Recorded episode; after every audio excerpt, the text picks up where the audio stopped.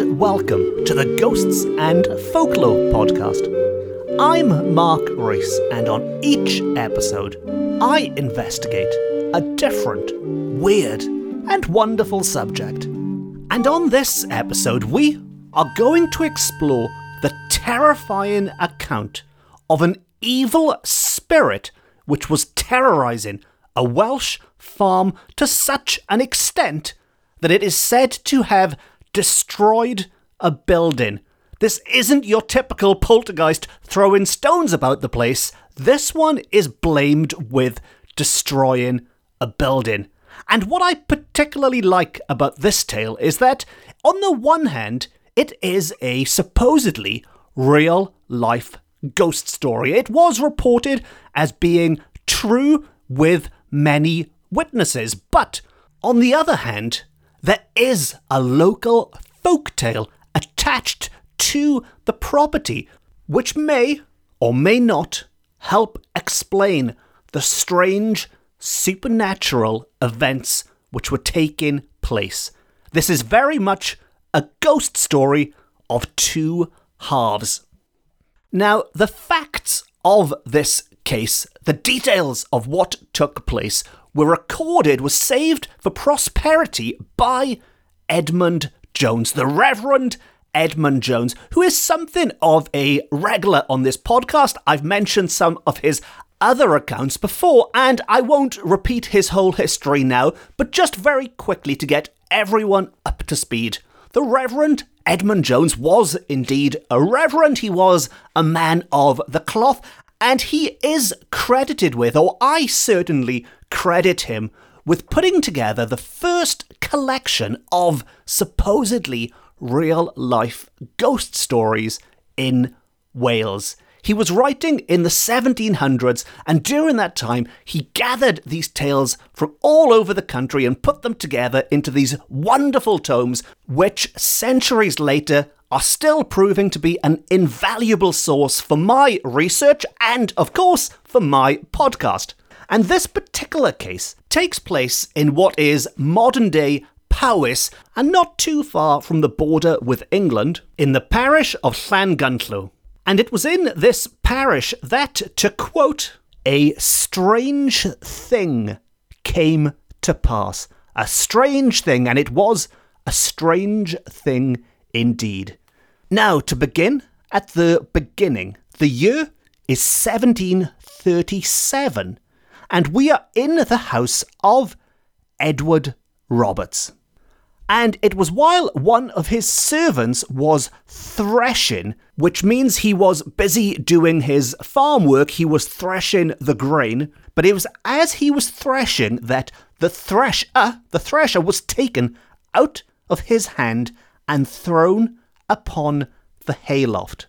And we are told to begin with, he minded it not much. He didn't mind that inconvenience, but having been taken out of his hand three or four times gave him a concern. Now, I'd imagine most of us would have been concerned on the first attempt, the first time an invisible force flung something out of our hand, we would have been concerned. But after three or four times, he reached the point where he was so concerned, he went into the house to tell somebody about it. Now, his boss, Edward Roberts, was not at home at the time, but his wife and the maid were there, and they made light of it. They clearly didn't really believe him, but decided to, to go along with it, and merrily said they would come with him to keep him from the spirit. These two brave women would come and protect that poor farmhand from the spirit. And so the three of them went from the house back to the barn where he could carry on with his threshing, and the women were there to knit and wind yarn. But they were not there long before it started again. And this time, it didn't only target the man. The yarn that was in the hands of the women was also ripped from their hands by an invisible force and, to quote, tumbled about in their sight.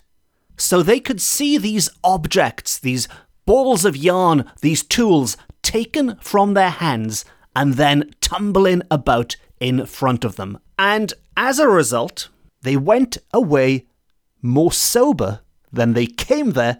And by sober, he means more serious, of course, not the, opposite of drunk, but they were much more sober. They were no longer pulling the man's leg about it when they left, and they made sure they shut the barn door behind them after taking all they could stand of this invisible force. And this is one element of this story that I really like because in a lot of these old poltergeist, supposed poltergeist tales, and in many modern accounts, the objects being thrown are often being thrown from outside of the scene, as it were. It's stones, and we, we will come to stones later, but it's stones being thrown from the roof, say, being thrown out of sight.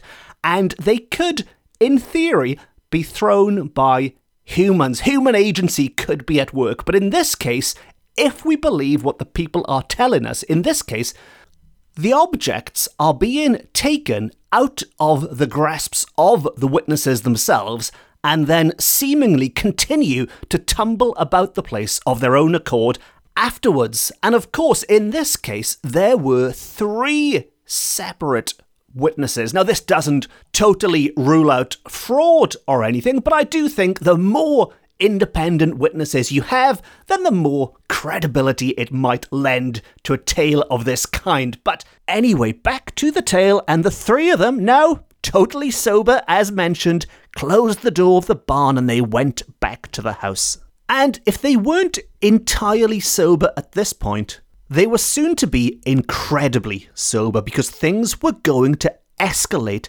massively.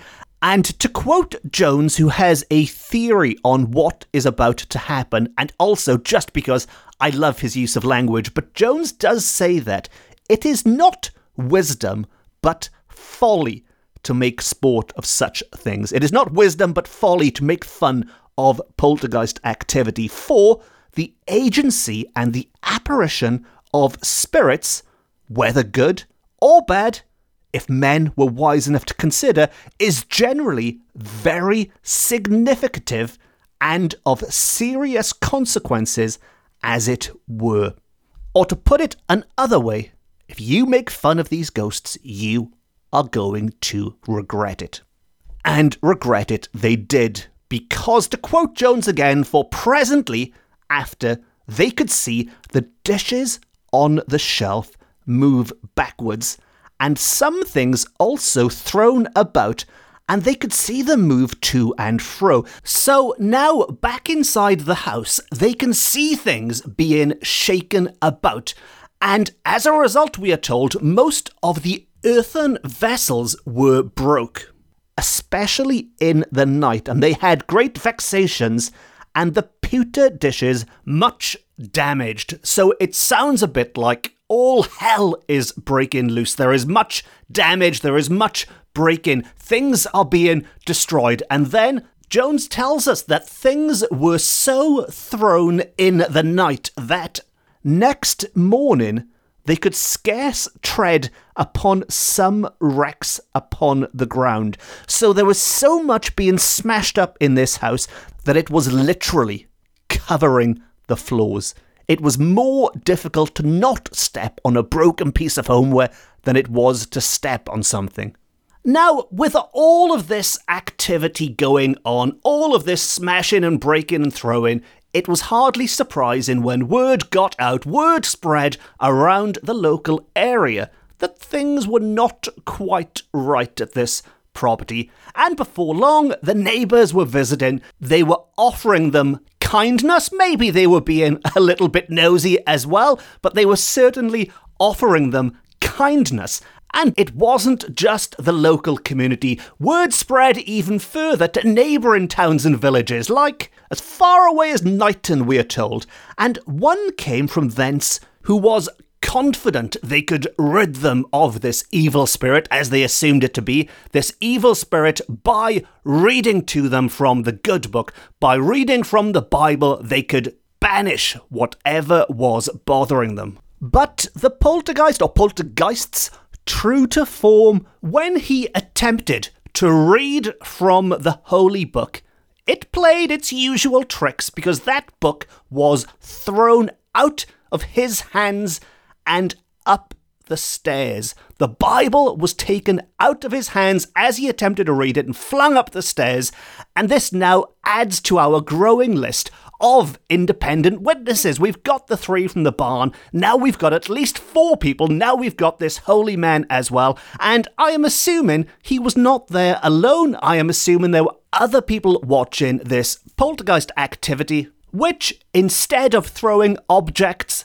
at people, seem to prefer taking them off them and throwing them away from people. But as if on cue, the poltergeist poltergeists decides it also wants to do that as well. It can throw things at people if it so desires. And with that, those inside the house found that stones were cast amongst them. Stones were cast amongst them and upon them. So they weren't only being targeted with stones, they were actually being hit. They were being struck by these weapons. But the good news, the good news for them, is that they were not much hurt by them, though they were often hit by them.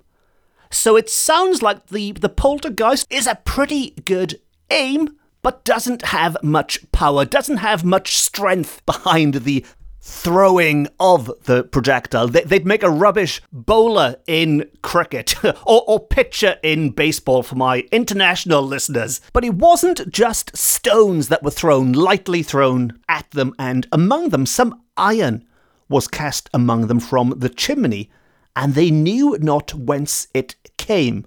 Well, it came from the chimney by the sounds of it, but I guess they didn't know how it ended up with the stones and how it was being thrown about them. Now, another interesting aspect about this case is quite how long it dragged on for. This isn't something which just popped up and then disappeared back into thin air. It lasted for days, it lasted for weeks, it lasted for months. In fact, we're told it went on for a quarter of a year. So we're looking at about three months of this going on, three months of this activity seemingly escalating until it reached the point, it reached something of a crescendo, a terrible crescendo, when the house took fire about the door. The house took fire. The house is ablaze. And yes, we can laugh and joke maybe at some of the elements of some of these stories. But if this is being reported as fact, if this is being reported as true, well, regardless of whether or not it's evil spirits or not causing this, the house is on fire and is burning to the ground.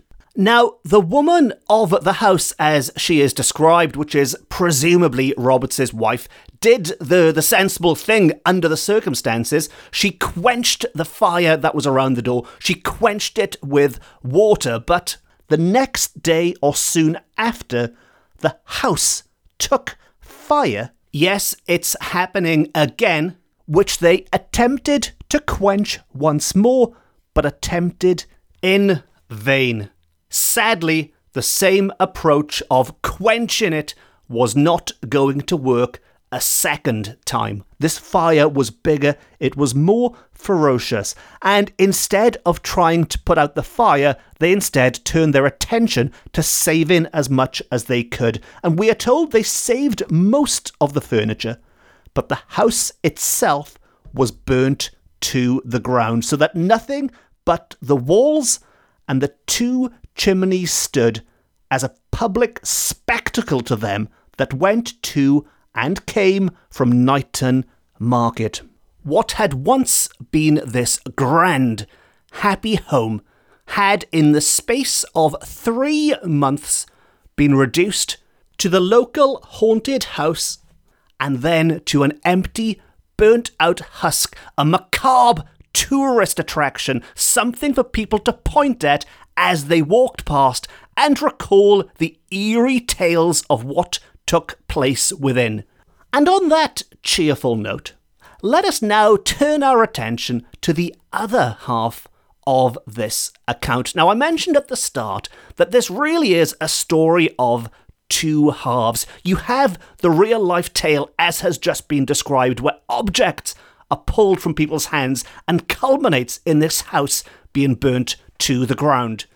But Jones has a theory as to what was going on, and it's connected with something of a legend which is associated with the family involved. And what I'll do next, I'll read to you Jones's theory on what was going on. Listen carefully to see if there's anything amongst it that you think fits or if you think sounds a little bit ridiculous.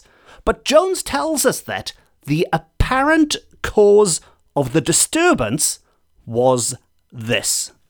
Griffith Meredith and his wife, the father and mother of Edward Roberts' wife. So Edward Roberts is the man of the house. His wife was the lady who was frantically running around throwing water on things just now. Griffith Meredith and his wife, the father and mother of Edward Roberts' wife, were dead. And their son, who was the heir of the house, listed himself a soldier and went out of the country. So that means Edward Roberts, who owns that house, his brother in law is the one who actually inherited the house, but he was out of the country as a soldier. Now, Roberts and his wife, who were tenants in the house that was burnt, removed into their father's house. And the house being decayed, they repaired it and claimed it as thinking it their own and that her brother would never return. But in that year, the brother unexpectedly came home thinking to see his father.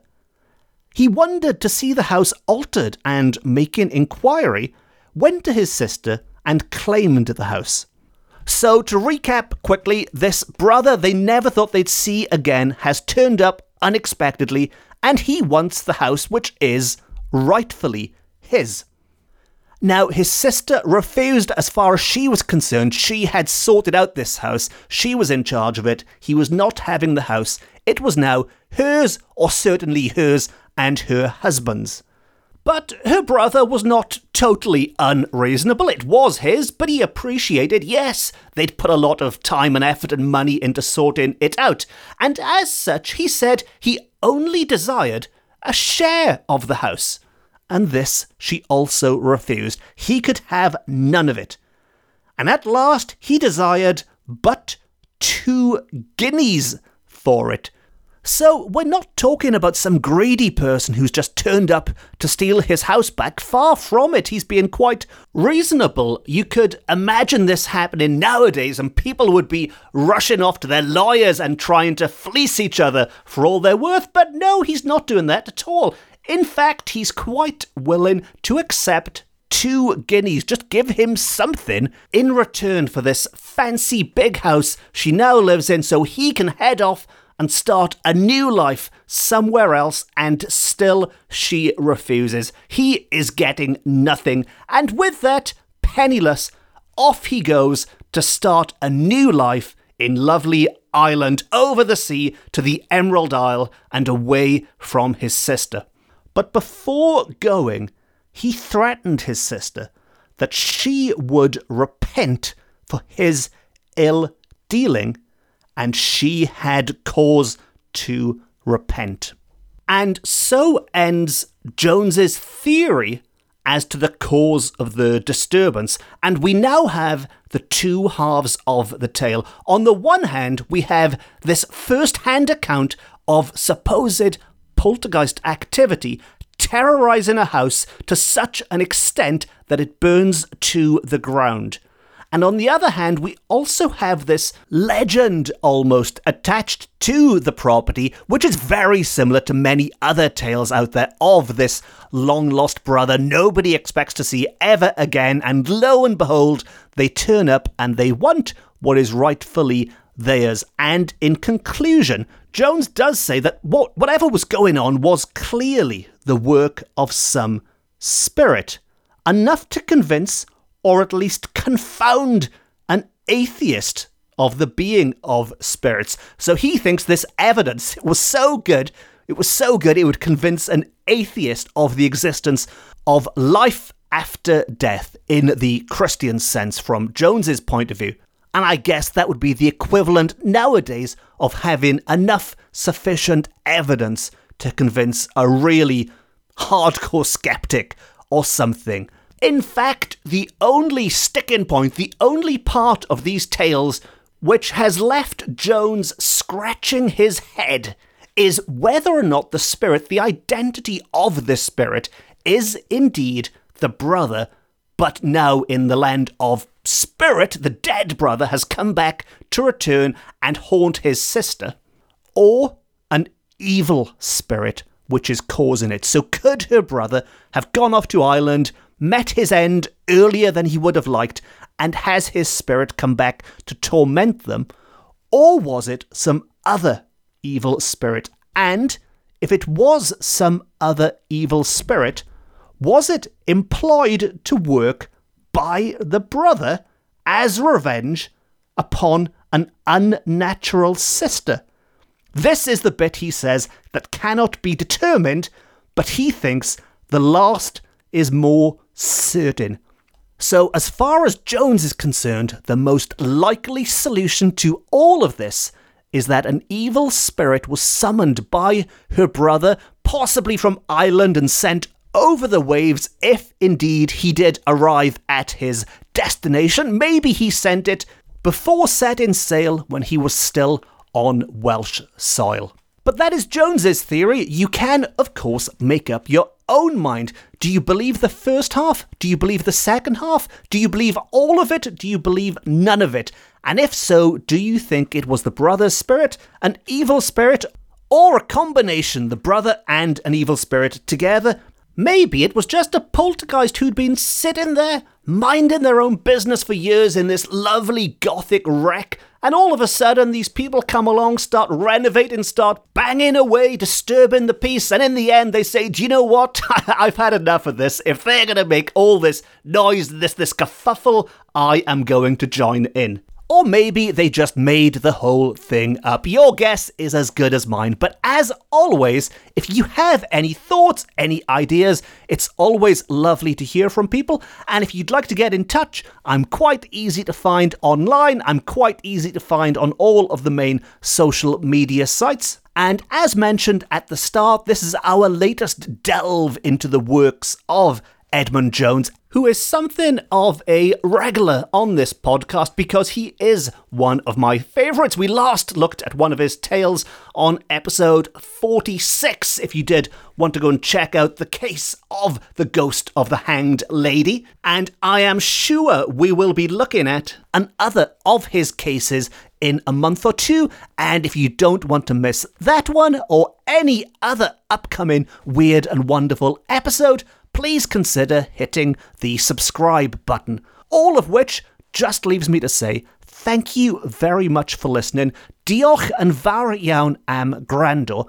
I've been Mark Rees. This has been my Ghosts and Folklore podcast. It's the best, it's the beautiful, it's the only Ghosts and Folklore podcast beaming to you from Wales to the world. Until next time, nos da.